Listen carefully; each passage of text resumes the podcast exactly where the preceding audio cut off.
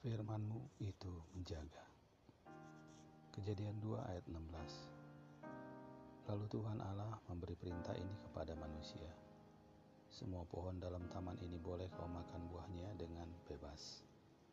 Tetapi pohon pengetahuan tentang yang baik dan yang jahat itu, janganlah kau makan buahnya.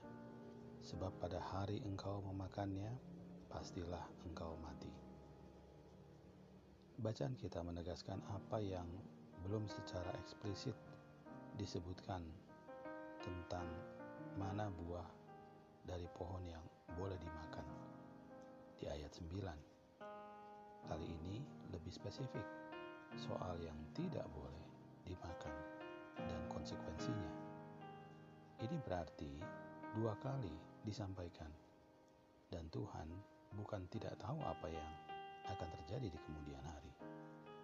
Jadi kita sebenarnya tidak perlu bilang, kan Tuhan tahu, kalau lalu kenapa Tuhan tidak mencegah Adam dan Hawa?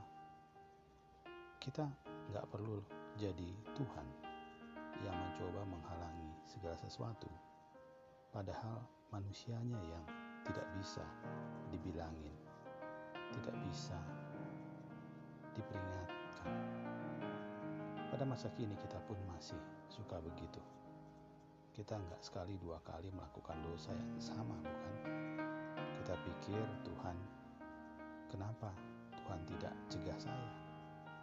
Kita perlu tahu dan percaya bahwa sebenarnya Tuhan jauh lebih tahu dan lebih cepat melakukan apapun yang Ia mau lakukan untuk mencegah kita, namun tanpa harus merebut kebebasan kita.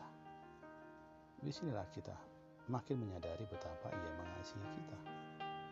Firman-Nya mengarahkan kita untuk sungguh punya kepekaan agar kita tidak terus terjatuh dalam dosa.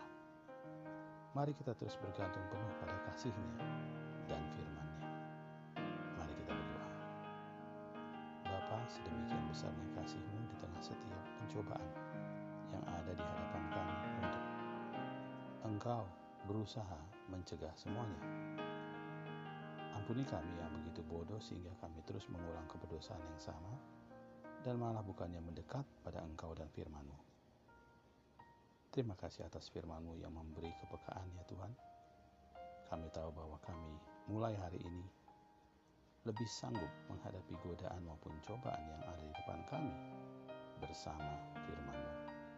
Dalam nama Yesus, amin.